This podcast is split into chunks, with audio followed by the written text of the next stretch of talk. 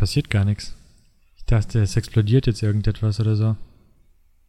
Aber damit musst du rechnen, ja. Damit rechnest du also. Nee, nach null Ja, kommt klar. nichts. Ja, das stimmt.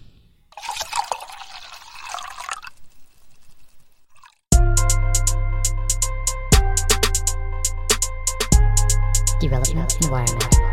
Development environment. Development Environment. Development environment. Development environment. Development environment.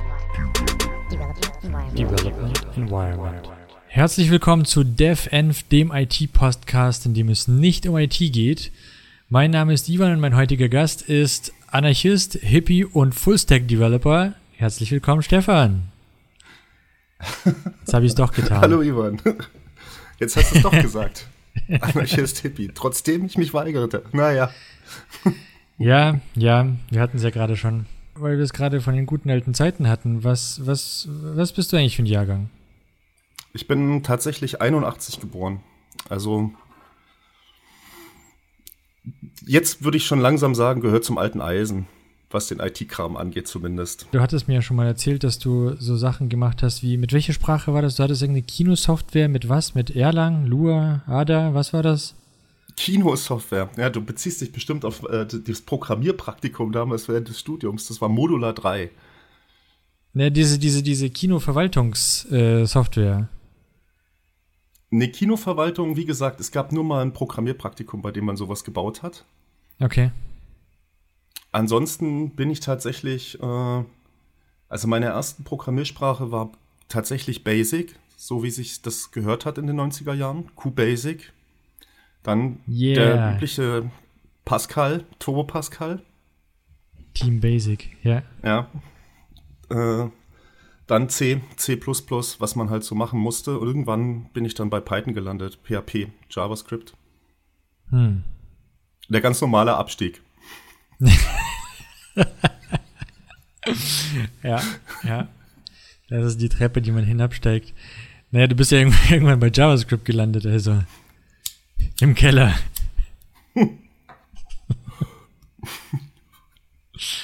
Nein, ey, aber das wollten wir uns für später aufheben, das, das JavaScript-Bashing. Das können wir uns noch, da können wir uns Ja, noch das stimmt, das lassen. stimmt. Außerdem Nee, geht es nee, ja nee. nicht um IT, wie ich gerade erfahren habe. Ja, das ist richtig. Es geht nicht um IT. Es geht nicht um IT. Nee, aber trotzdem, wie bist denn du, wie bist du denn, äh, okay, 81, wie bist denn du da dazu gekommen, überhaupt zur Informatik? Also, ähm, war das damals in? Äh, keine Ahnung, also ich erinnere mich an die Zeit, äh, ich hatte einen, einen, einen Großcousin sozusagen, der war so ein bisschen, der war Rundfunkmechaniker und arbeitete sozusagen bei Siemens und war so ein bisschen computeraffin und ich mit zarten, keine Ahnung, wie alt werde ich gewesen sein, 10, 11, 12 Jahren, Mhm. direkt nach der Wende kam der eines Tages an und stellte so einen damals schon ein bisschen angeschlagenen 286er Rechner auf den Küchentisch Mhm. und dann hieß es so, hier bitte, hab Spaß. Dann hat er mir noch erzählt, wie Dateisysteme funktionieren, was ein, was äh, äh, äh, Sektoren und Blocks sind. Und mir ein kleines Buch gegeben zu MS-DOS 3.3. Ja, und das war dann sozusagen Have Fun. So, so kam Was ich an meinen ersten Rechner? Computer. Es war ein IBM tatsächlich, IBM 286. Boy. Welches Jahr war das ungefähr? Ich würde sagen, pff, 92, 93, irgend sowas in der Drehe. Okay. Vielleicht auch früher, aber irgendwie so in der Drehe. Es war auf jeden Fall kurz nach der Wende. Soweit erinnere ich mich noch daran. Ja. War das ein Schwarz-Weiß oder, oder, oder Gelb-Schwarz-Monitor? sozusagen- Äh, das war tatsächlich äh, ein EGA-Monitor. Das heißt, der konnte 16 Farben Uh. Mit, Ist- was okay. ist das, 640 mal 350 Pixel Auflösung.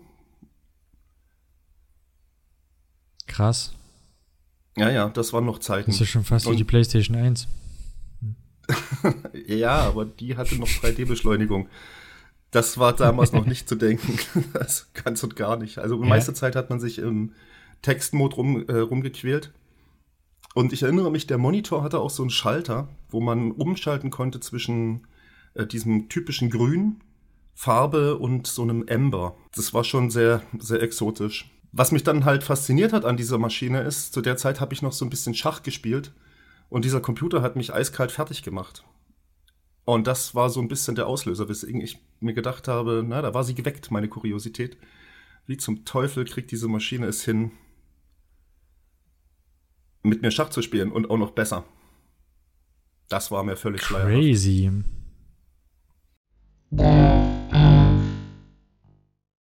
Du hattest gerade von deinem ersten Rechner erzählt. Das ist lustig, weil circa um dieselbe Zeit, also das muss äh, 95 wahrscheinlich gewesen sein, vielleicht sogar ein bisschen früher. 95, 94, sowas rum hatte ich meinen ersten Rechner und der war, der hat einen gelb-schwarzen Monitor. Da gab's Prince of Persia drauf, das weiß ich noch. Da gab's diese riesen Disketten zum Einschieben und dann hattest du so einen Riegel zum Zumachen, die Floppy Disks, diese, diese, ähm, oh, genau, Prince of Persia gab's, dann gab's Have a Nice Day und Barbarian. Das waren die drei Spiele. Ja, Sokoban gab es bei mir noch. Dann war da noch ein Tetris-Klon drauf. Ja, gut, Das hatte Tetris mein- natürlich. Ja, ja, das hatte mein Großcousin alles vorbildlich vorbereitet für mich. Hm, schön. So. Also da war, äh, die Spiellandschaft war wirklich reichhaltig gefüllt. Allerdings muss ich gestehen, zu dem Zeitpunkt hing ich dann auch immer gern bei Freunden ab, die da mit ihrem C64 rumhantiert haben. Oder äh, einer war der Star, der hatte einen C128. Boah. Und die hatten natürlich, das war natürlich kein Vergleich zu dem, was ich da auf meinem duften 286er hatte an Spielen Ja, ja, zu dem Zeitpunkt.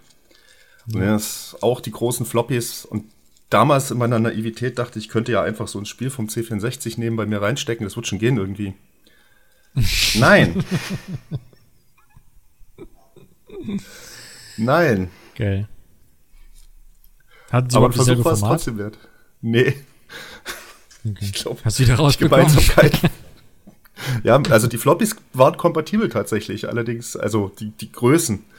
Aber das war's auch schon. Also Dateisystem, Schreibdichte, das hat alles überhaupt gar nicht hinge äh, hingehauen. Nee, das gab's bei uns nicht. Bei uns gab's keinen, das, das war, glaube ich, zu westlich. Bei uns gab's Dandy, hießen die. Das waren so, sahen ein bisschen aus wie Super Nintendo später. Ähm, die waren aber komplett orange. War wahrscheinlich Dandy. irgendwas Chinesisches. Dandy hießen die. Das muss ich gleich in meine Google-Bildersuche eingeben hier. Dandy, Dandy. tatsächlich. Also, die waren so komplett Logo? Ach, orange. du aber das hatten. Wie bitte? Ich sehe es, es sieht aber aus wie so ein, Fa äh, wie heißen die Dinger, Fabacon. Ne, ich glaube, das war ein Nintendo-Abklatsch. Ja, interesting. Cool. Genau. Ja, genau. Ähm, okay, und du hattest auf jeden Fall schon Farben. Ja, das ist krass. Das war krass. Hm. EGA. Es war äh, Fluch und Segen zugleich, weil äh, ich sehr lange dann auf dieser EGA-Grafikkarte rumhing. Und äh, wenn man dann so in, die, in den Supermarkt gegangen ist und geschaut hat, was für Software gibt es denn, die wollte dann meistens immer schon VGA haben. Hatten wir nicht. Hatten wir nicht. Also, wenn es keine Spiele gibt, die man sich sozusagen kaufen kann, dann baut man sich welche. Oh, really? Das hast du Ja, gemacht? ich, das war dann so ein bisschen die Motivation. Also dann irgendwann mal habe ich rausgefunden, wie man so ein Betriebssystem updaten kann auf dieser Maschine. Das zu dem Zeitpunkt dann meine Eltern wahnsinnig gemacht habe, weil der Computer dann halt mal zwei Tage lang nicht lief oder so. Irgendwann war ich dann bei DOS 6 angekommen oder 6, keine Ahnung, was halt gerade noch so ging auf diesem alten, auf dieser alten Hutsche. Und da war dann QBasic dabei. Mhm. Und äh, ja, ein Freund von mir war zu dem Zeitpunkt auch so ein bisschen computerverrückt, kann man schon sagen. Ähm, der hat dann, ja, irgendwie haben wir dann angefangen, Spiele zu bauen. Ist zwar nie wirklich was fertig geworden, aber trotzdem hat man programmiert wie, wie, wie ein Wahnsinniger. Ich wollte gerade sagen, aber auch schon wie bei den Großen. Tausend Projekte anfangen, kein einziges zu Ende bringen.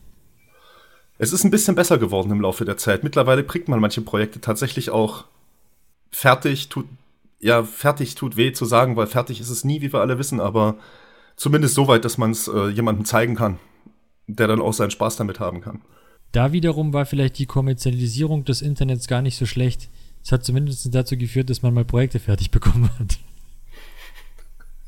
Oder zumindest Projekte so weit bekommen hat, dass man sie auf die Menschheit losgelassen hat. Und da, da habe ich ja so den Eindruck, dass das auch zunimmt.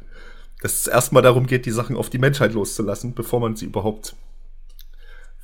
Aber wie gesagt, ich denke sowieso nicht, dass irgend sowas fertig werden kann, deswegen ist das alles fein. Ja, ja. Clubhouse war da das letzte, was auf die Menschheit losgelassen wurde. Das ist auch schon wieder tot, oder? Clubhouse war so ein kurzes, ah, so, aus dem Nichts zurück ins Nichts. Das stimmt, das ist irgendwie völlig verschwunden. Ich habe letztens echt ernsthaft überlegt, wie das Ding hieß, was da vor zwei Jahren mal gehypt wurde. Oder anderthalb Jahren. Clubhouse hieß es, ja. Clubhouse hieß es. Ja. Gibt's In auch immer Tat. noch, hab's aber nicht mehr installiert tatsächlich. Es war schöne zwei Wochen gefühlt. Hattest du da eine Einladung?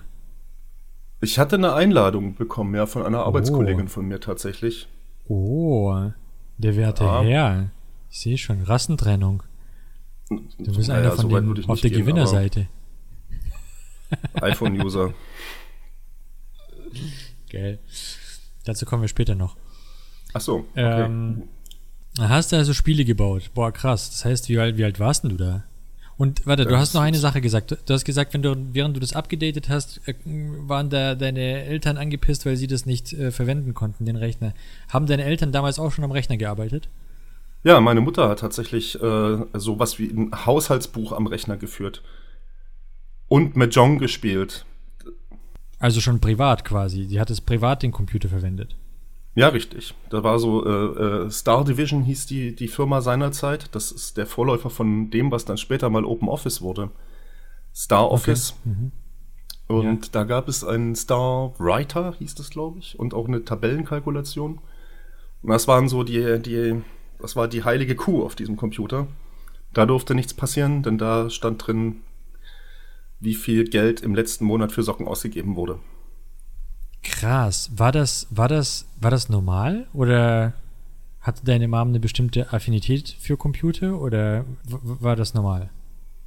Also ich kann es dir ehrlich gesagt nicht sagen, weil für mich war es relativ normal. Ich fand es eher nervig, weil alles, was sie an Zeit an diesem Rechner verbracht hat, ging von meiner Zeit an diesem Rechner ab. Nee, verstehe. Das kenne ich auch noch. Wie früher, wenn, als es dann diesen äh, 56K-Modem gab und dann durfte man maximal äh, äh, 10 Minuten im Internet sitzen, weil man hat ja pro Minute bezahlt. Das ist wahr. Das kam allerdings noch deutlich später. Zu dem Ja, ja. Zeitpunkt war noch nichts mit Internet. Da hat man noch tatsächlich die äh, Hilfe benutzt und Sprachreferenzen. Wenn man Pascal programmiert hat, musste man sich durch diese Dokumentationen durchquälen. Das war aber in eine gute Bücherei Schule, muss gehen. ich sagen. Ja. Oder das, ja. Ähm, krass. Also ich, ich frage einfach, weil ich glaube, hinterm eisernen Vorhang, wo ich gelebt habe, war das absolut, also ich war im Dorf auf jeden Fall der allerkrasseste, weil wir einen Rechner hatten. Und das auch nur, weil mein Vater quasi damals in die DDR gefahren ist, hin und wieder. Ähm, und von dort diesen Rechner mitgebracht hat. Bei uns gab es weit und breit kein, kein Computer. Ach, so in die BRD meinst du. Äh, aber ich komme ja auch aus Görlitz, also insofern war ja bei uns ähnlich. Es war halt wirklich direkt nach der Wende und wir hatten halt, wie es so schön üblich war, Westverwandtschaft, die sich dann uns angenommen hat. War Was das, das damals schon die BRD? Ja klar, ne, natürlich war das damals Ja, schon die BRD, klar, war- 89, um Gottes Genau. Willen, ja, Entschuldigung. Ja, Good old days. Okay, nee, deswegen frage ich, weil wer weiß, vielleicht ist es vollkommen normal und das ist jetzt nur für mich so, äh, äh, also vielleicht denke ich nur, dass es total krass war, dass da äh, deine Mom schon privat im Jahre 96 äh, einen Computer verwendet hat, weil, wie gesagt, bei uns gab es das nicht. Ich dachte nur, vielleicht war das schon normal. Ich glaube, 96 war das dann auch schon normal. Das war eher so wirklich die, die frühen 90er. Ich kann, ey, nagel mich bitte nicht drauf fest. Also ich war Okay. so in der Ja, fünften, klar. sechsten Klasse irgendwann. Also muss so 91, 92 gewesen sein. Irgendwas in der Drehe, wo dann diese Dinger auftauchten dann. Und äh, ja, da hat man sich dann halt angefangen damit zu beschäftigen. Also viel mehr, zu der Zeit war halt da auch noch nicht viel mehr. Diese ganzen, das hat auch eine Weile gedauert, bis man dann irgendwie sich gedacht hat, man baut jetzt mal Programme. Ne? Hm.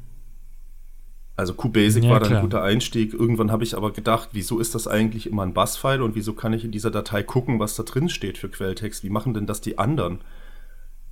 Wo dann so Binaries rausgefallen sind. Damals fehlten mir die Worte, das zu benennen, ja. Und irgendwann kam ich dann drauf, aha, es gibt ja sowas wie einen Compiler. Und dann war Turbo Pascal am Start. Hat bei dir also schon früh angefangen. Wie alt warst du da? Ja, wird so 14 gewesen sein, irgendwas in der Dreh. 14, 15. Alter. Krass. Warst du. War das, war das normal? Du hast gesagt, du hattest noch einen Kumpel, der computeraffin war. War das cool? Oder Das war warst du super. eher Außenseiter? Äh,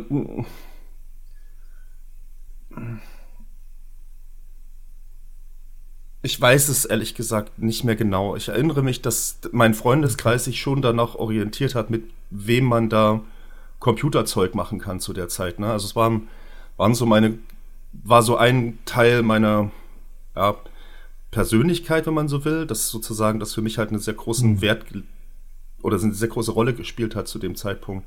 Deswegen Ja, hing man natürlich auch mit den Leuten ab, die irgendwie was mit Computern gemacht haben.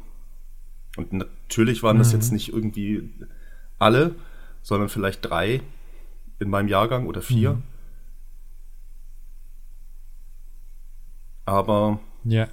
es ging los. Also es gab schon relativ viele. Ich fand es jetzt nicht so exotisch, tatsächlich. Und im Laufe der Zeit Okay. wurden das natürlich dann auch immer mehr. Dann erübrigt sich fast die Frage, wie du auf die Idee gekommen bist, Informatik zu studieren. Du Ja, warst ja quasi mittendrin. Du warst ja quasi schon hooked.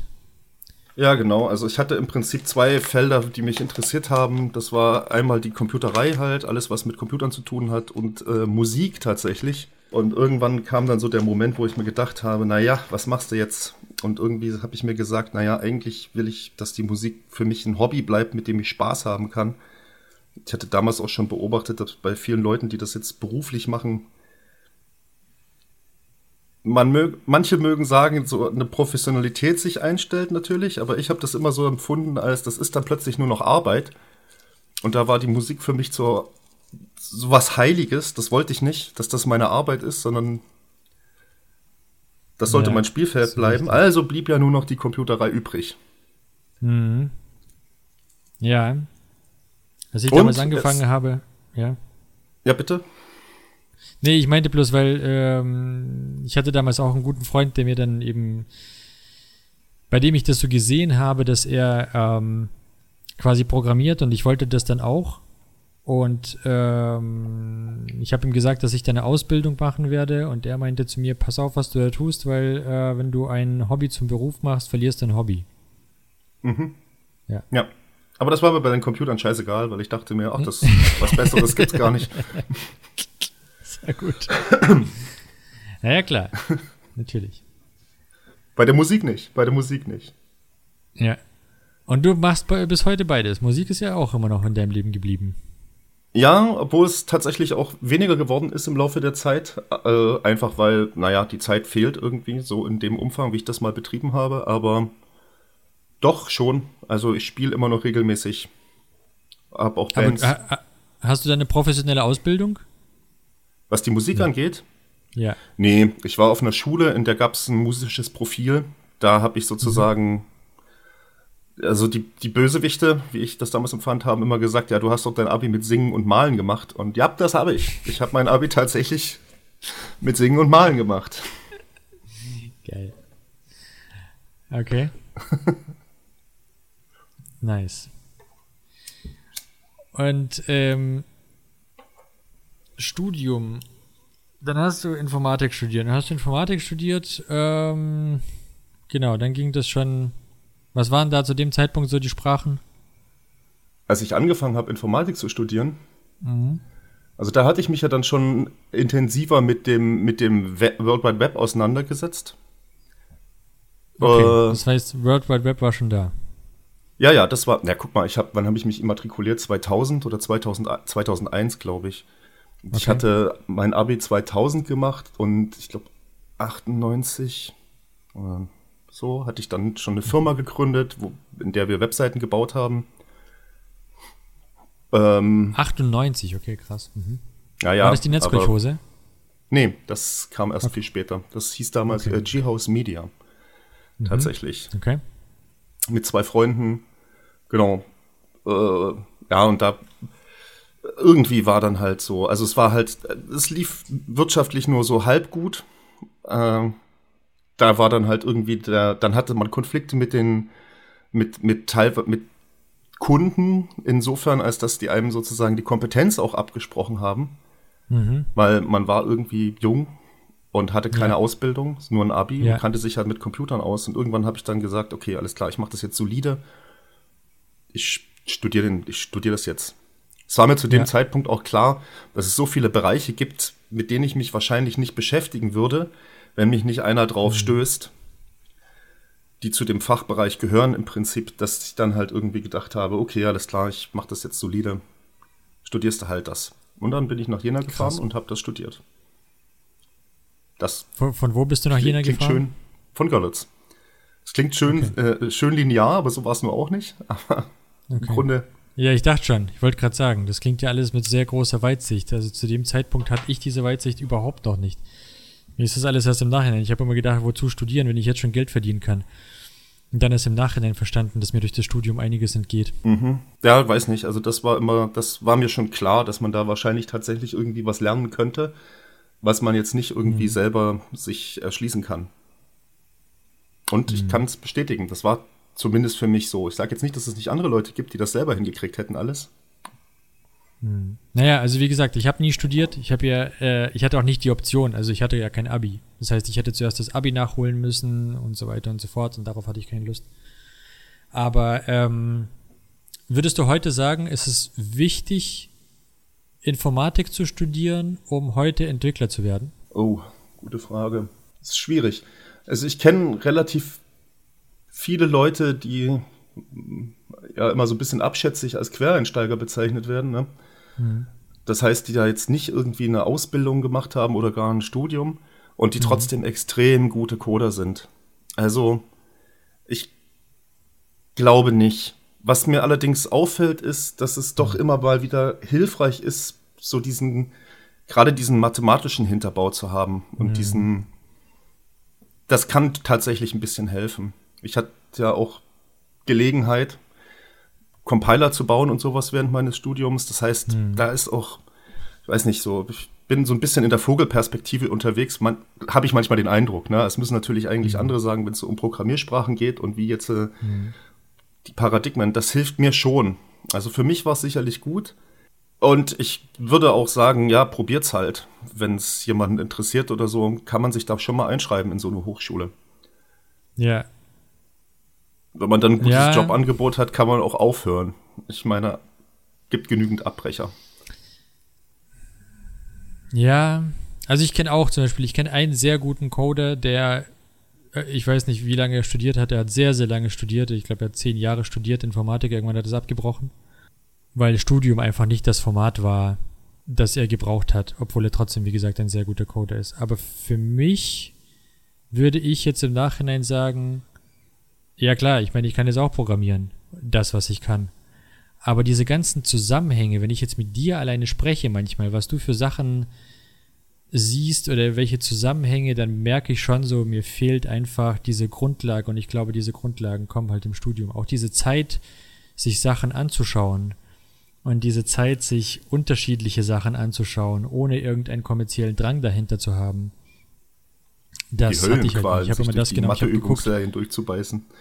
ja, auf der einen Seite. auf der anderen Seite hatte man aber halt nie, hatte man halt aber nie, also bei mir war es ja immer so, so ich habe geguckt, okay, ich muss das und das umsetzen, wie funktioniert das, was brauche ich dafür, PHP, okay, wie funktioniert das mit PHP? Und dann habe ich halt genau das gemacht, was ich brauche, ohne wirklich PHP verstanden zu haben. Von daher, wenn mich Leute immer fragen, ja, kannst du das und das? Ja, habe ich schon mal gemacht, aber ob können, würde ich das jetzt nicht behaupten. Als ich JavaScript gelernt habe, habe ich eigentlich jQuery gelernt. Das war mir bloß nicht klar zu dem Zeitpunkt. Und das sehe ich heute aber auch bei ganz vielen Leuten, dass sie React lernen und nicht JavaScript. Ja, das, das, das stimmt, es gibt den Effekt.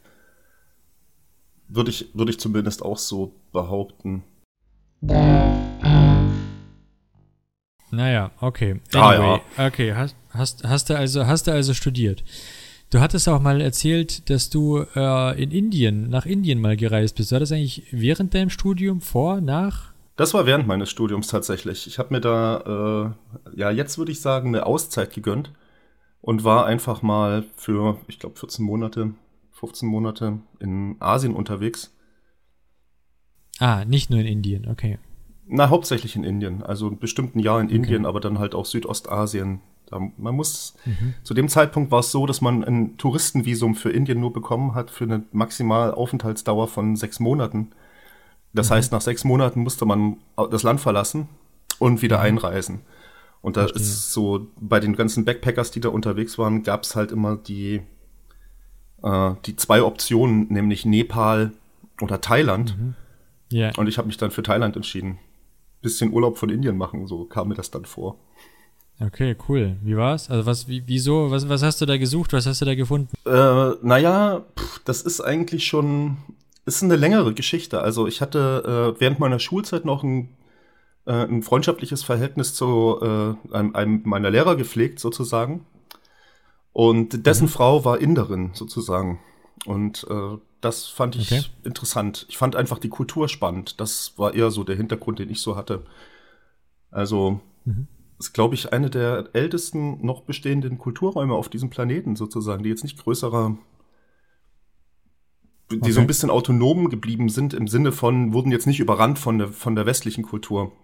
Auf eine gewisse Art und Weise. Das klingt jetzt ein bisschen romantisch, aber Obwohl es, ja, obwohl diese Kolonis Kolonialisierung ja dort auch stark stattgefunden hat, oder?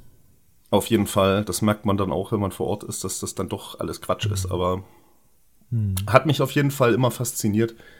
Ähm, als, als Land einfach. Also so ein, ein riesiger Subkontinent mit allen Klimazonen, die du dir vorstellen kannst und ein Land und ganz viele Leute. Ich glaube, mittlerweile haben sie sogar die Chinesen überholt, was die Einwohnerzahl angeht, oder? Ich will jetzt Das nichts weiß ich Falsches nicht, sagen. aber es ist auf jeden Fall ganz schön crowded dort. sehr crowded. Und äh, ja, das war dann halt so das Ding. Und ich mochte indisches Essen. Ich fand die Musik sehr spannend, weil es halt auch einen sehr großen, ja, eine sehr andere Musikkultur dort gibt, die allerdings wirklich auch sehr grundsätzlich anders ist Okay. und riesig. Und äh, dann natürlich IT. Damals war Indien einfach auch eins von diesen Ländern, die irgendwie sehr stark versucht haben, durch Bildung ihrer Bevölkerung äh, da zu Wohlstand zu kommen. Und das fand ich alles sehr spannend. Und deswegen war das so ein Plan von mir, irgendwie mal, also Ausland war sowieso klar. Ich wollte aber jetzt nicht irgendwie in so ein Land gehen, das irgendwie so stark westlich orientiert ist. Also viele sind nach Australien gegangen oder äh, in die USA oder keine Ahnung. Äh, haben sich in Europa irgendwie breit gemacht, Frankreich, Skandinavien. Das, da hatte ich nicht so viel Lust drauf. Ich wollte dann schon irgendwie was, wo, wo man nachhaltig kulturgeschockt wird, in Anführungsstrichen. Mhm. Ja. Äh, und möglichst ohne große Sprachbarriere. Und da Englisch konntest du schon damals. Ja, ja, na klar. Also das habe ich in der Schule gelernt, dankenswerterweise. Okay. Und äh, ja, deswegen habe ich gedacht, gut, dann machst du das halt jetzt mit Indien. Zack, Zack. stand ich gesagt, halb getan. vier Uhr nachts in Mumbai auf dem Flughafen mit dem Rucksack und dachte mir so, und jetzt brauchst du ein Bett. Also alles gut geplant. Ja, ja, super geplant. Sauber. Ein Freund von mir war ein paar Jahre vor mir in Indien gewesen und hat gesagt, äh, wenn du nach Mumbai Ja. fliegst, nimm dir, ne, nimm dir ne, ein Taxi und fahr nach Kolaba. Das, da findest du irgendwas zum Pennen. Das war alles, was ich wusste. Ich bin dann also in der Nacht um halb vier vom Flughafen mit dem Taxi nach Kolaba gefahren. Mhm. Und ja, dann stand ich halt in Kolaba am Gateway äh, of India vorm Taj Mahal Hotel auf der Straße Mhm. und habe überlegt, ich brauche immer noch ein Bett. Ich brauche immer noch ein Bett. Und irgendwann hat mich einer aufgegabelt auf der Straße und hat gemeint, hier, ja, kein Problem, da oben, hier, da, da, da, Treppe hoch, klingeln, klingeln. Hatte ich ein Bett, habe ich gepennt. Und dann war ich da. Aber dann bist du durchs Land gereist oder warst du die ganze Zeit irgendwie da in, um, um Mumbai? Ja, also ich habe mich erstmal akklimatisiert in Mumbai. Das hat eine ganze Weile gedauert. Man hätte es einfacher haben können. Ich würde das jetzt vielleicht nicht mehr unbedingt jemandem, der dahin will, empfehlen, mit Mumbai zu starten. Das ist schon sehr speziell, aber ich habe mich dann ein paar Wochen dort aufgehalten, mir die Stadt angeguckt äh, und dann bin ich irgendwann mal weitergefahren. Einfach und hm, wollte eigentlich ganz woanders hin, aber es ist dann so passiert, wie es passiert ist. Ich wusste, dass ich irgendwie nach Pune wollte, weil es da eine Abmachung mit der Universität dort gab, dass ich dort sozusagen Vorlesungen besuchen könnte und vielleicht so den einen oder anderen Schein machen könnte. Äh, Oho. und dann war ich in Pune. Du wolltest tatsächlich dort noch weiter studieren? Ja, das war naiv. Das war naiv. Ja. Ähm, aber ja Gott, also der Versuch war's, den Versuch war es wert, sag ich mal. War, aber Indien war jetzt nicht damals, okay, du hast ja gesagt, die meisten sind irgendwo anders hingefahren, nicht nach Indien. Das heißt, es war nicht äh, das Australien von damals. Nee, aber es waren trotzdem sehr viele Backpacker unterwegs. Also tatsächlich Unmengen von, ja, Backpackern, tatsächlich. Aber der, der Mindset der Menschen, die nach Indien gehen, ist doch schon ein anderer wie der Menschen, die jetzt nach Australien oder so fliegen. Da gehen jetzt nicht Ja. die Leute hin, die zum Party machen gehen. Ach komm, es gibt Goa. Ja, okay. Okay, also die Leute, die Trips schmeißen wollen. Aber ich meine jetzt die Leute, die, die, die Leute, die zum, zum, zum Ballermann fliegen, die würden jetzt nicht nach, nach Goa oder nach Indien fahren. Ja, vielleicht. Ich war noch nie am Ballermann, deswegen kann ich, kann ich das schwer einschätzen. Okay. Okay, verstehe. Dankenswerterweise hat meine Universität mir das als Urlaubssemester angerechnet, Mhm. Weswegen ich dann zurückkommen durfte und weiter studieren konnte. Und dann bist du zurückgekommen, hast dein Studium fertig gemacht. Richtig. Das klingt sehr linear, Ja. wenn du das so sagst, ne? aber ich habe mir ordentlich Zeit gelassen. Also studiert habe ich wirklich sehr Wie lange lange. hast du studiert? Oh Gott, ich glaube 18 Semester oder sowas standen am Ende auf der Uhr oder 16, irgendwas in der Größenordnung. Statt 9. Ja, ja. Du hast dich in also- irgendeine Diskussion mal auf ein RFC bezogen. Ja, ja, ja. Äh, IETF, Internet Engineering Task Force, meinst du bestimmt. Genau, genau, die meine ich.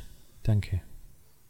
Ja, die, das ist eine lustige Veranstaltung, bei der ich jetzt leider noch nie teilgenommen habe selber, aber das steht auch noch auf der Liste der Dinge. Ja, ist das auf deiner Bucketlist? Kann man da. Irgendwann müsste man da mal hinfahren, oder? Ja, keine Ahnung. Ich wusste bis vor kurzem überhaupt nichts davon. Ich wusste, dass es das W3C gibt. Das war das Einzige, worüber ich da so gestolpert bin. Aber von, von, äh, ja, von, von der Veranstaltung wusste ich jetzt nicht äh, nix. Äh, erzähl mal, wa- was, was ist das genau? Darf da jeder mitmachen? Äh, da musste jemanden fragen, der sich tatsächlich gut auskennt mit den, mit den Regularien. Da bin ich jetzt der Falsche. Ich kann dir aber so prinzipiell ein bisschen erzählen, worum es da geht. Also, es ist Ja. im Prinzip eine, äh, eine, eine Tja, wahrscheinlich könnte man es als Konferenz bezeichnen, aber es ist ein Gremium, wenn man das so nennen will, wo einfach Menschen hinkommen, die Internetstandards besprechen und verabschieden. Die RFCs, Request for Comments. Das finde ich eh so krass, dass. Also. Weil, weißt du, ich meine, jeder benutzt dieses Internet. Ja, wir benutzen täglich dieses Internet. Aber dass da Standards entwickelt werden und von wem werden die denn da? Also sind das. Sind das unbestechliche Leute? Oder, sind also ist es immer noch auch so. Vertreter groß, großer Firmen anwesend, ja. Ja, das ist für mich echt so die große Frage, weil mittlerweile ist das Internet halt nicht mehr so, so ein Club von, von tausend Leuten, die alle nur für die Idee leben, sondern das ist ja schon ein sehr kommerzieller Platz, dieses Internet. Und dass es immer noch Leute gibt, die aus wissenschaftlicher Sicht versuchen, dieses Internet und die Standards da irgendwie äh, zu vertreten und, und neue festzusetzen, das ist sehr erstaunlich. Da muss doch Geld mittlerweile auch eine Rolle spielen, oder nicht? Ich, also mit Sicherheit. Also ich kann mir vorstellen, dass so eine Konferenz, die da irgendwie äh, äh, regelmäßig stattfindet, das kostet natürlich auch ein Schweinegeld und sicherlich sind da auch Firmen und, äh, sehr stark interessiert, dort ihre Standards durchzudrücken. Also das passiert schon auch, na klar, logisch. Sponsored by Oracle. Ja, Google, Apple, die schicken da Mhm. alle ihre Leute hin. Mit Sicherheit. Vielleicht gleicht sich dadurch jetzt auch wieder aus, dass, dass sozusagen jeder da darf, aber ja. Du meinst, der Markt ist divers genug, als das, oder es gibt genug Konkurrenz, als dass es dann doch noch gesund ist, dieses Internet. Äh, ob das Internet gesund ist. Wir Also sind ja hier auf einer sehr technischen Ebene, ne? Das muss man vielleicht noch dazu sagen. Und da gibt's halt, ja, ich glaube, auf der Ebene ist das schon noch okay. Es gibt natürlich immer wieder mal so äh, Randbereiche, wenn ich jetzt über sowas nach, wenn es darum geht, worum ich mir Sorgen mache, ist natürlich irgendwie der große Einfluss der, der, der Internetgiganten, der Telcos und so weiter. Das spielt natürlich schon eine Rolle. Gerade wenn es um sowas geht wie Netzneutralität oder sowas, kann ich mir schon vorstellen, dass dort vielleicht harte Interessenskonflikte auch ausgetragen werden.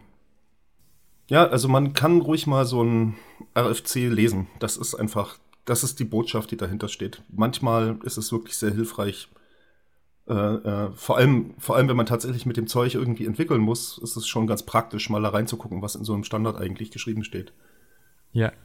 Also ich finde auch diese ganzen W3C-Drafts sehr interessant, um zu erfahren, was so morgen auf einen zukommt.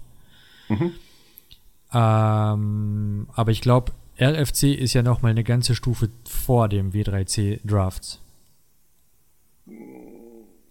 Na, das W3C kümmert sich halt, soweit ich das weiß, hauptsächlich halt um die ganzen Standards, die für das WWW verantwortlich sind, also HTTP und was ist HTML und äh, CSS, glaube ich, machen sie auch. Ne? Bei CSS, JavaScript ja, gibt es noch irgendwie eine andere Standardisierungsbehörde. Das ist, also Behörde ist auch falsch eigentlich, ne? Standardisierungsgruppe. ECMA, ne? Und aber es gibt mit Sicherheit RFCs, die sich um HTTP kümmern. Weil wenn es auf diese Protokollebene geht, bist du halt ganz schnell bei den RFCs. Ah, okay, das heißt, das, das, das RFC ist eher für das Ops. Naja, für den Entwickler auch. Also die berühmt-berüchtigte Diskussion, welchen Statuscode sende ich jetzt von meinem Webserver an den Client, um zu signalisieren, dass hier was schiefgegangen ist oder was funktioniert hat. Das steht halt in der HTTP-Protokollspezifikation. Von RFC. Und das ist Also wahrscheinlich in ein RFC. Jawohl. Uiuiui, ui, es ist eine ganze Latte von RFCs. Crazy. Wie hast du das jetzt so schnell gefunden? Ey, also die krasseste Webseite von allen, ey, die Wikipedia. Es ist, Ah. man gibt einfach ein HTTP. Das muss ich jetzt doch. Und dann? Das Und dann muss ich landet man jetzt. auf dieser Seite und da sind dann auch die ganzen ERFCs spezifiziert. Pass auf, pass auf, pass auf, das muss ich jetzt auch mal ausprobieren. Also gelistet. Tatsache, ich sehe es. Standards. Und jedes RFC ist quasi der Outcome eines so ein, äh, ein- einer, einer so einer so einer Sitzung der IEFC, richtig? Der IETF, so. Richtig? Na, die werden dort besprochen. Das, das, das sind schon Arbeitsgruppen, die sich damit beschäftigen, die sich dann halt hinsetzen und sagen, jetzt brauchen wir mal, keine Ahnung, HTTP 4. Dann Mhm. wird dann halt einfach ein Dokument aufgesetzt. RFC steht für Request for Comments, was ich auch sehr schön finde als Titel. Also, das ist dann immer, hat so Vorschlagscharakter. Mhm. Dann soll das kommentiert werden, so die Theorie, Mhm. bearbeitet werden und irgendwann wird das dann halt abgesch abgelegt, abgeschlossen. Ja, aber das wird auf diesen Konferenzen dann besprochen. Oder wird das, wird das zu jeglicher glaub- Zeit, also nicht nur auf den Konferenzen, sondern. Ich denke, das wird äh, äh, auf den Konferenzen der IETF zumindest beschlossen, dass das dann so umgesetzt werden sollte. Ich finde das sehr spannend. Das ist so ein Layer, von dem kriegt man einfach nie etwas mit. Es sei denn, naja, das ist traurig, wenn du das so sagst. Eigentlich ist das ja schon das, das Standardisierungsorgan, was, was Protokolle und sowas angeht. Also eigentlich muss man da schon ab und zu mal hinlunzen, was die so treiben. Das stimmt, Das man sollte das definitiv tun. Da bin ich absolut auf deiner Seite. Man sollte das tun, aber man macht's halt nicht. Ja. Es Also kommt halt immer drauf an, glaube ich, wo man entwickelt halt, ne? Also ich meine, der typische Framework-Entwickler heutzutage, der braucht vielleicht nicht so viel Wissen darüber, auf was für Standards das ganze Ding basiert, weil er halt darauf hofft, dass die, das Framework, was er benutzt, im Prinzip den Standard schon so korrekt wie möglich umgesetzt hat. Ja. Das könnte nach hinten losgehen. Aber man beobachtet das halt trotzdem, so die Einstellung. Ja, ja, klar. Also in meiner Welt ist das Internet ziemlich klickgeil. Und da, das ist jetzt kein, kein sexy Topic, womit man jetzt irgendjemanden catchen kann. Deswegen, ähm, wenn man so auf Twitter unterwegs ist, auf dem Dev-Twitter, dann wirst du niemals irgendwas von einer RFC lesen. Behaupte ich jetzt mal. Zumindest in meiner Frontend-Bubble. Ja, Leider. ich glaube, die Web-Frontendler sind, was das angeht, auch. Ja, Die sind halt 14 alle mittlerweile. na, würde ich nicht sagen. Es gibt auch solche Dudes wie dich und mich, weißt du? Also, so ist es ja nicht. Ich meine, im Moment verdienen wir hauptsächlich damit unsere Kohle. Das ist richtig. Aber wir sind jetzt auch nicht die klassischen äh, Twitterer. Wir sind ja jetzt nicht die. äh, Ja, ich finde, da gibt es so eine, so eine gewisse Spaltung. Also ich finde es echt ein bisschen, bisschen tragisch, dass wenn du auf Twitter unterwegs bist, hat man so den Eindruck, dass jeder irgendwie CEO von seinem eigenen Startup ist. Und sobald du JavaScript und ein bisschen Node.js dir angeschaut hast, bist du Fullstack-Entwickler und ähm, gibt irgendwie nichts anderes außer vielleicht noch Python, vielleicht noch Go. Aber das war's dann auch schon. JavaScript, Python und Go und sonst gibt's nichts anderes und es gibt dann auch nur Frameworks. Von Vanilla JavaScript ist eh schon allein irgendwelche ECMA-Spezifikationen hört man selten, aber dann, dass man ein bisschen tiefer gräbt oder so, das existiert gar nicht. Düsteres Bild, was du da zeichnest, aber Aber es ist so. Also deswegen finde ich das so spannend, dass ich da mit dir gesprochen habe, hat sich für mich einfach eine komplett neue Welt aufgetan. Du hast mir schon so ein paar Sachen gezeigt, die äh, man einfach nicht kennt. Wenn man jetzt im Internet seine Ausbildung macht, so wie ich, wenn man nicht zur Uni gegangen ist, ähm, dann finde ich, lernt man diesen ganzen underlying Layer nicht kennen. ich musste aber gestehen, dass ich das jetzt auch nicht gelernt habe, indem ich da in irgendwelchen Vorlesungen saß. Also irgendeine Vorlesung, in der mal über RFCs gesprochen wurde. Vielleicht wurde das mal erwähnt, aber das war jetzt auch nicht so Kern dieses, dieses Studiumfachs. Da waren eher andere Schwerpunkte.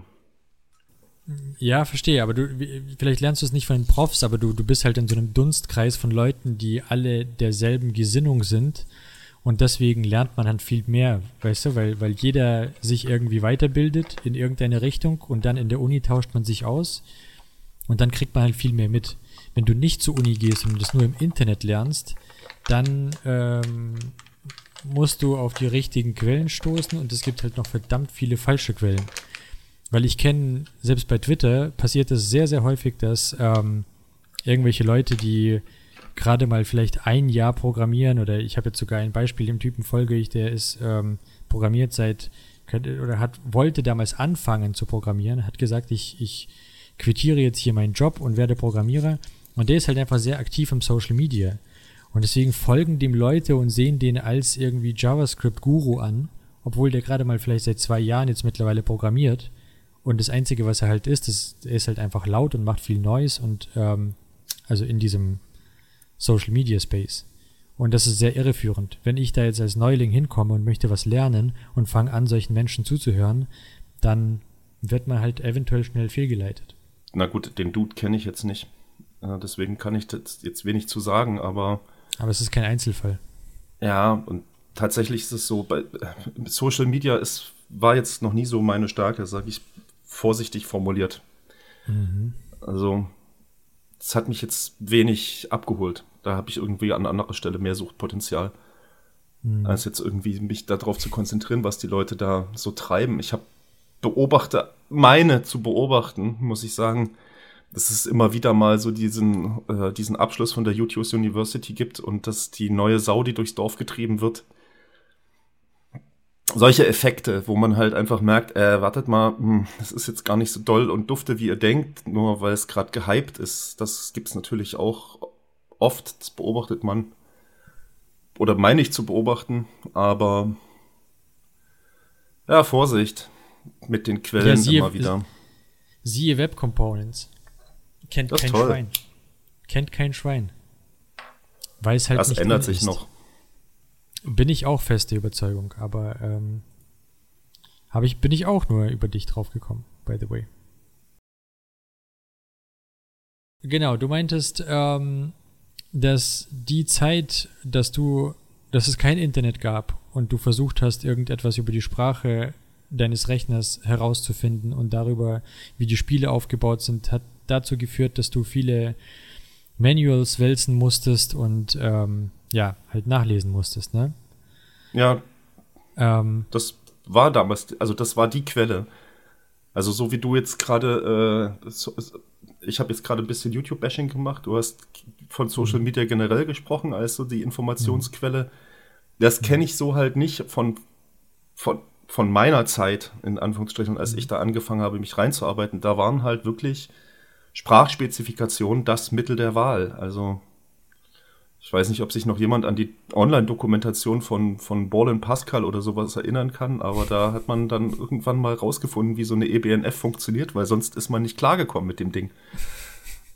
Und das hat einem auch die Angst genommen, mal einen Standard zu lesen. Das ich Ja. hier wieder mal nahelegen möchte an alle, die es noch nicht getan haben. So schlimm ist Ja. das alles gar nicht. Also bis zum heutigen Tag, einer meiner Lieblingssprüche ist immer noch RTFM. Read the friendly manual. ja, RTFM TLDR. Ja, ja, Ist- das ist mein Boot. Darauf wollte ich hinaus. das ist einfach ein geiler Name. Das ist einfach ein geiler Name. Der ist sehr gut. Ja, auch, äh, auch ich meine, TLDR ist bis heute noch allen gängig, dank der ganzen Blogs. Mhm. Aber RTFM, das das brauchst du, Das nicht, brauchst du. nicht. Nee, nee. Damit Hab brauchst du nicht Tutorial geklickt. Ja, genau.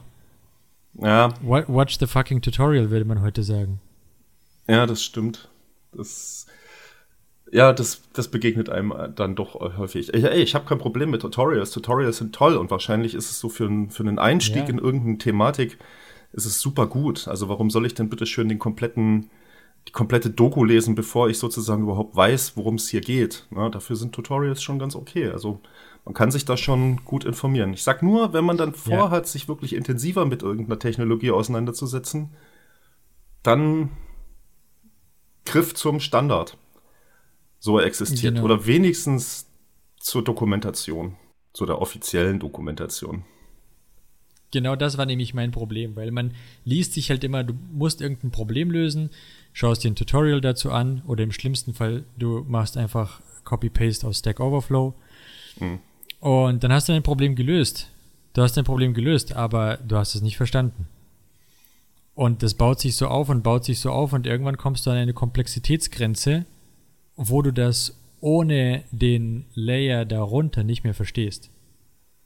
Also so war das bei mir damals mit jQuery und JavaScript, als ich dann auf die Idee gekommen bin, äh, dass, dass äh, ich mir definitiv mal die JavaScript-Standards anschauen muss. Aber es hat Jahre gedauert, bis ich an diese Grenze gekommen bin. Und bis dahin habe ich schon Geld damit verdient. ja. Ja, ja, na, was soll ich sagen? Ey, das dauert auch. Ich meine, das ist halt, ey, es ist halt komplizierter Mist. Sagen wir es doch einfach mal so, wie es ist. Natürlich ist das irgendwie echt komplex und vielseitig und irgendwie muss man da sein Gehirn manchmal ganz schön wenden und verbiegen, um da mitzukommen. Ähm, das dauert halt. Das dauert halt seine Zeit. Also ich habe jetzt auch, weißt du, ich musste das aus der Not gedrungen mir so erschließen wenn ich damals YouTube gehabt hätte oder äh, eigentlich mag ich YouTube immer noch nicht so gerne für Coding-Aufgaben, weil das ist nicht mein Tempo auf eine gewisse Art und Weise. Ich möchte gerne das lesen, weil dann entscheide ich, wann ich was überspringe und das nervt immer in irgendwelchen Videos oder so. Schon die Tatsache, dass man nicht einfach Copy-Paste, weißt du? geht schlecht bei YouTube. Man muss es dann noch abtippen. Das, äh, nee.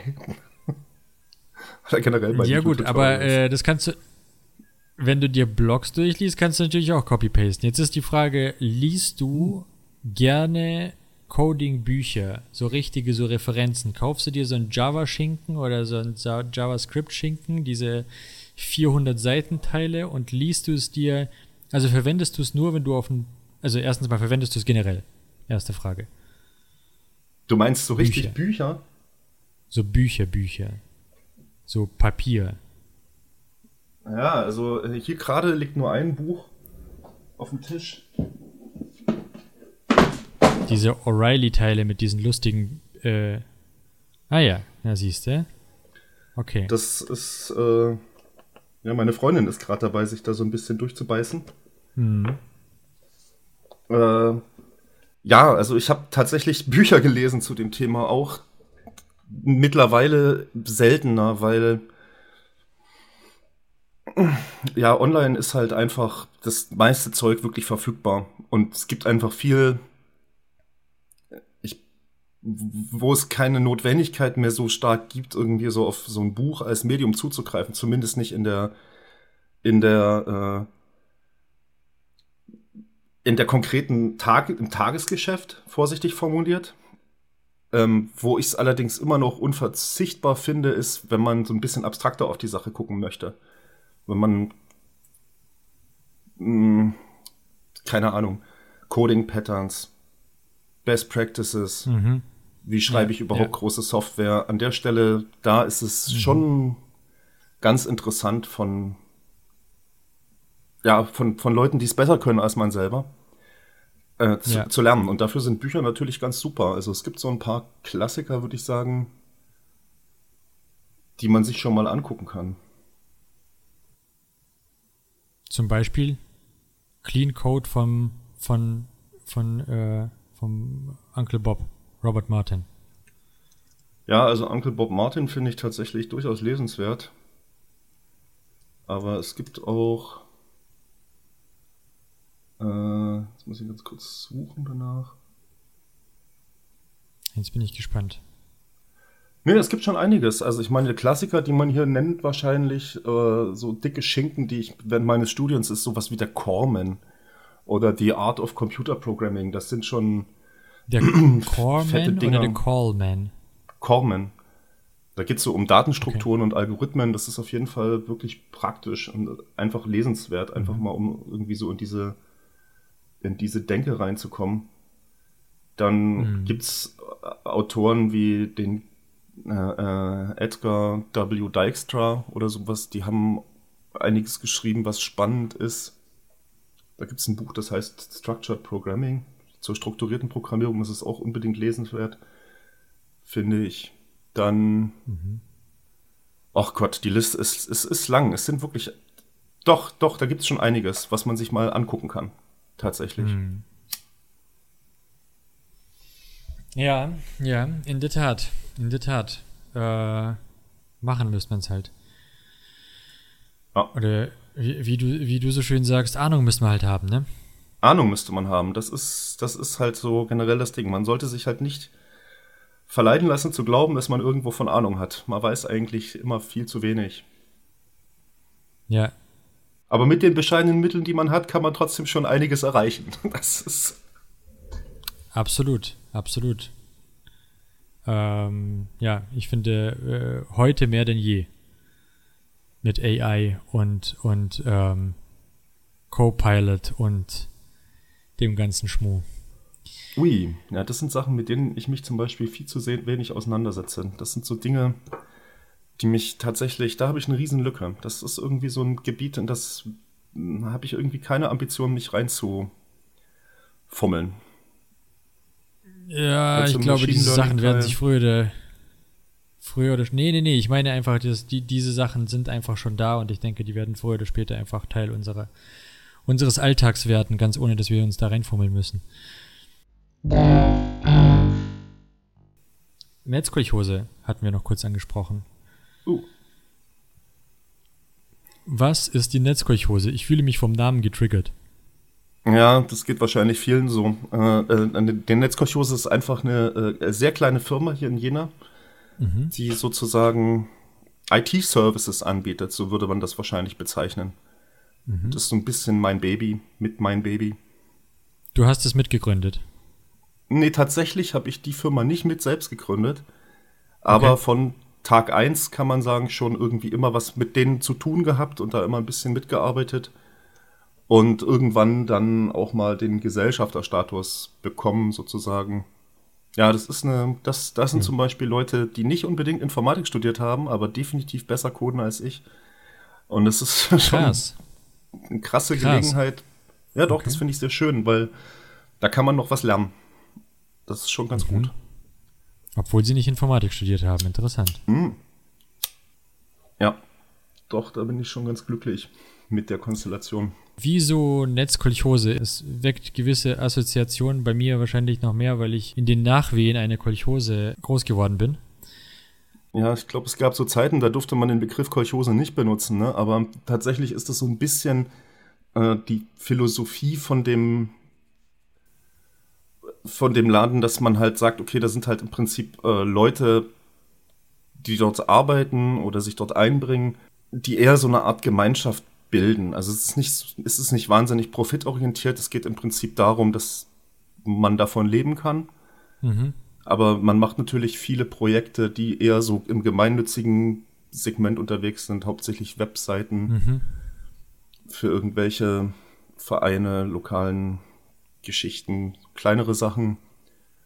Äh, es hat schon so einen Kollektivgedanken, der dem Ganzen zugrunde liegt. Und daher kommt auch eigentlich der Name. Es geht, geht halt eigentlich tatsächlich so ein bisschen darum, ja, eine, eine kleine Spielwiese zu machen für Leute oder zu schaffen für Leute, die sich einfach mit IT auseinandersetzen. Und äh, Cool. Und dieses, nicht Die unbedingt alle selbst ihre Buchhaltung machen wollen. ich verstehe, ich verstehe. Ja. Ja, die sitzen in Jena. Die sitzen Aber- im Roten Turm in Jena. Aber sind, sind das äh, Selbstständige? Nee. Nein, das sind tatsächlich Leute, die, an, die bei dieser Firma angestellt sind. Oder freiberuflich zuarbeiten. Das schon, das ist schon Verstehe. der Gedanke.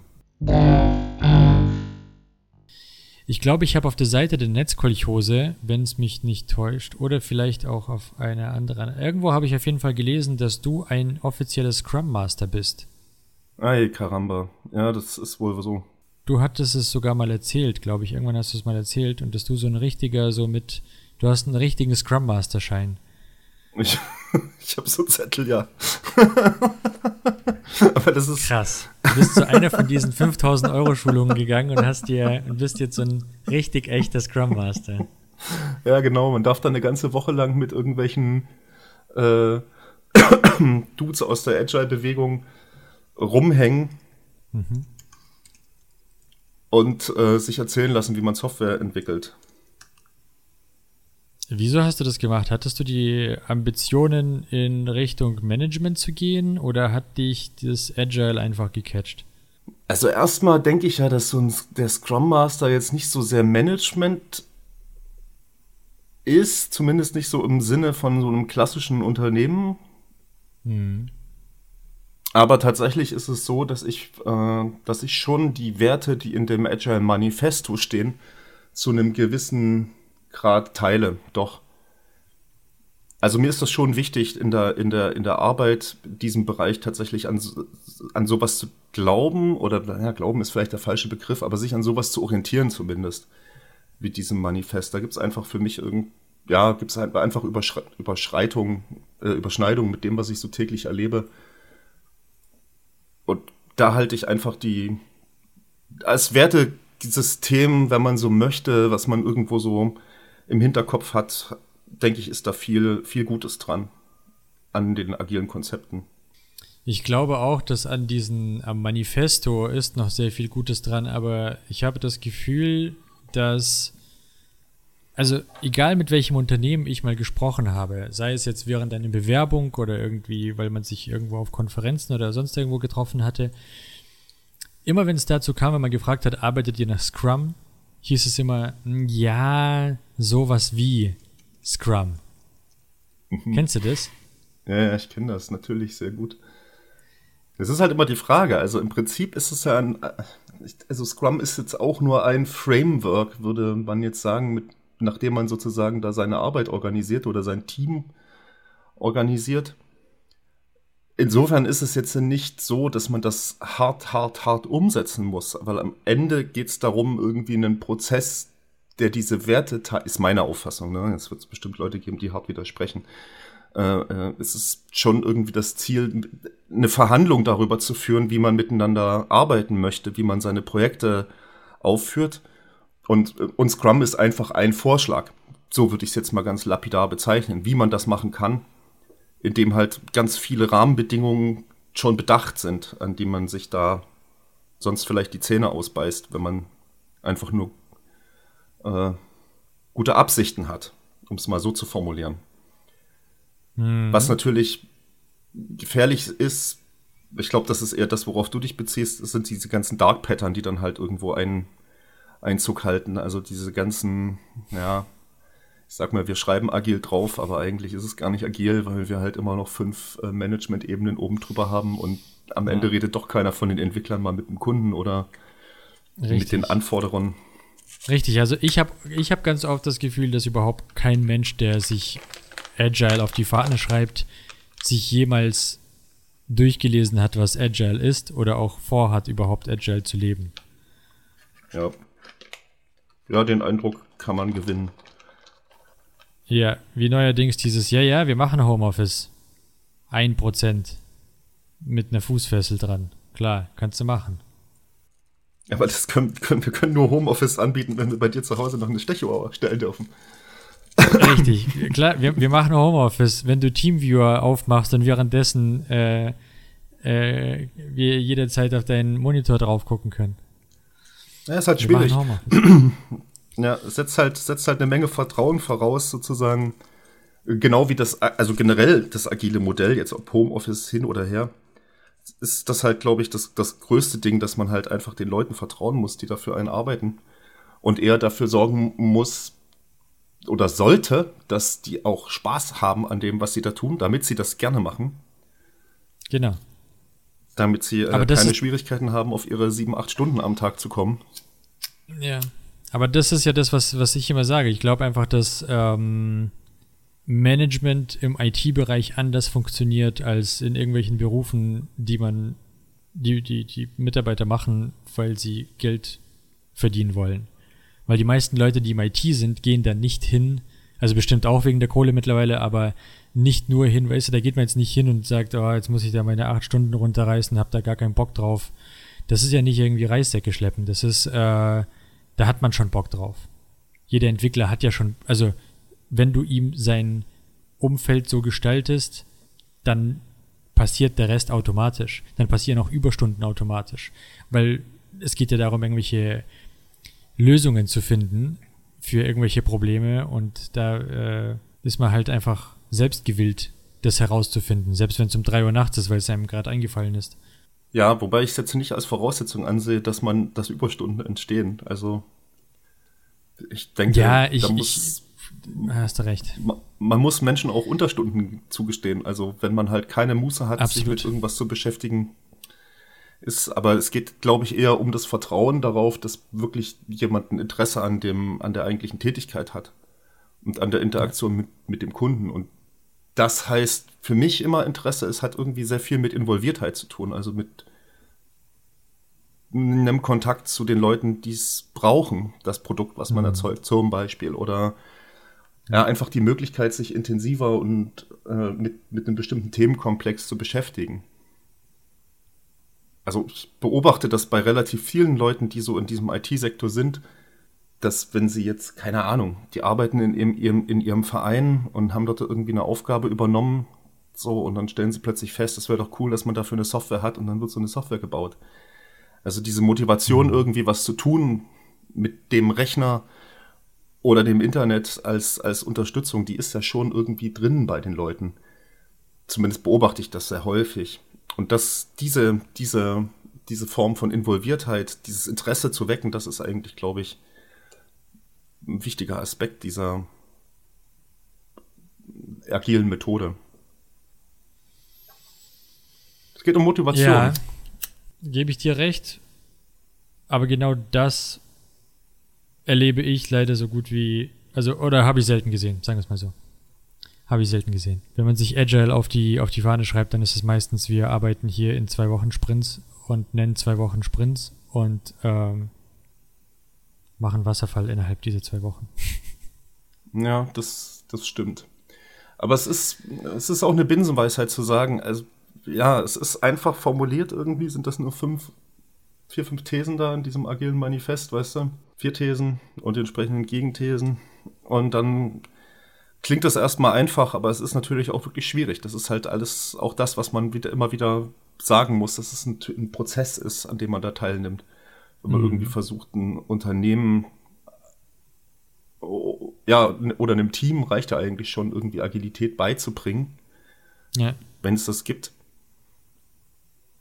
Deswegen denke ich auch, dass dieses Manifest ganz gut ist als Einstiegspunkt, weniger jetzt der Scrum, um sich einfach zu überlegen, was man, was das für, was dahinter steht, ob man das auch so Hm. leben kann oder möchte. Und dann löst sich das auch ganz schnell von diesen äh, möchte gern Scrums, die man auch immer wieder mal sieht, wo es dann halt irgendwie nach hinten losgeht. Von der Sch am Ende ist es Scharlatanei.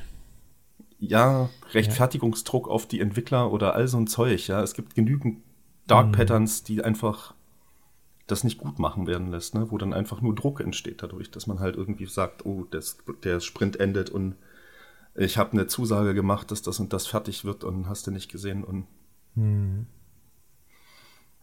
Kenne ich.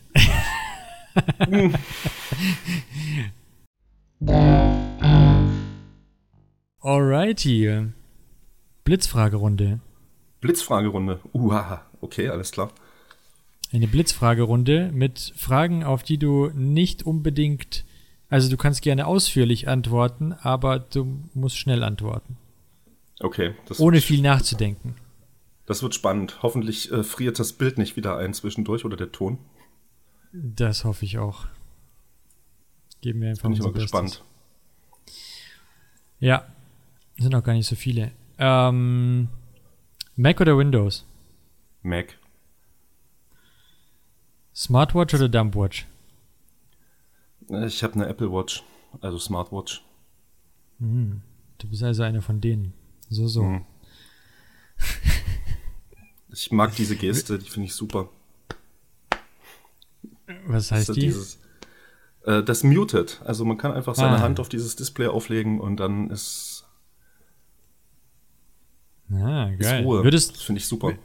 hast du die Smartwatch, äh, also äh, du die Apple Watch nur, weil es eine Apple Watch ist? Oder würdest du dir jetzt auch eine, keine Ahnung, Huawei, wie auch immer die heißen? Äh, naja, ich hab Also ja, geht es um die Smart-Funktion oder geht es um Apple? Mir geht es um die Smart-Funktion tatsächlich. Ich finde es ganz nett, dass ich unterwegs sozusagen mein Handy zu Hause lassen kann und trotzdem meinen Podcast hören kann oder, äh, keine Ahnung, mit einem Blick aufs Handgelenk sehen kann, wer mir gerade was schreibt. Das finde ich ganz nett. Mhm. äh, ich habe mich ja schon bekannt zu meinem, zu meinem Mac-Usertum. Das ist einfach historisch begründet. Brauche einfach eine Shell, Ja. die irgendwie sich anfühlt wie eine POSIX-Shell Ja. und will trotzdem. Jetzt hätte ich fast Photoshop gesagt, aber es ist gar nicht mehr Photoshop mittlerweile. Deswegen gibt es für mich Was? eigentlich nur Linux oder Mac. Da es kein Photoshop für Linux gibt, ist es halt der Mac. Sehr geil. Was war eigentlich deine erste Linux-Distribution? SUSE. SUSE Linux. Oh, schwierig. Fünf oder so? Oder ein vier? Irgendwie so eins. Gottes Willen. Um Gottes Willen. Nun gut. Ich, ich bin ja so tiefer als Ubuntu bin ich nie eingestiegen, von daher. Alrighty. Ähm, jetzt die Frage aller Fragen. Vim oder Emacs? Äh, Wim. Äh, und Light Mode oder Dark Mode? Äh, ich mache das dynamisch. Der kann bei mir tagsüber finde ich es sehr schön, wenn es weiß ist. Nachts finde ich es besser, wenn es schwarz ist. Ich habe auch Flux. einfach je nach Tageszeit deine Themes. Ja, was? richtig. Ja, korrekt. Also ich benutze tatsächlich dieses Feature. Ich finde das ganz angenehm. Wie gesagt, ich habe auch äh, Flux installiert äh, und mache diese Blautonabsenkung. Das finde ich auch sehr angenehm, muss ich sagen. Mhm. Ja, ja. Du bist ja krass, okay. Ja, aber. Das heißt, du, möcht, du möchtest dich dazu keine Seite bekennen. Nee, es ist tatsächlich, es sind rein praktische Erwägungen. In, in der Nacht finde ich es ganz gut, wenn es nicht so blendet. Deswegen ist Dark Ja. gut.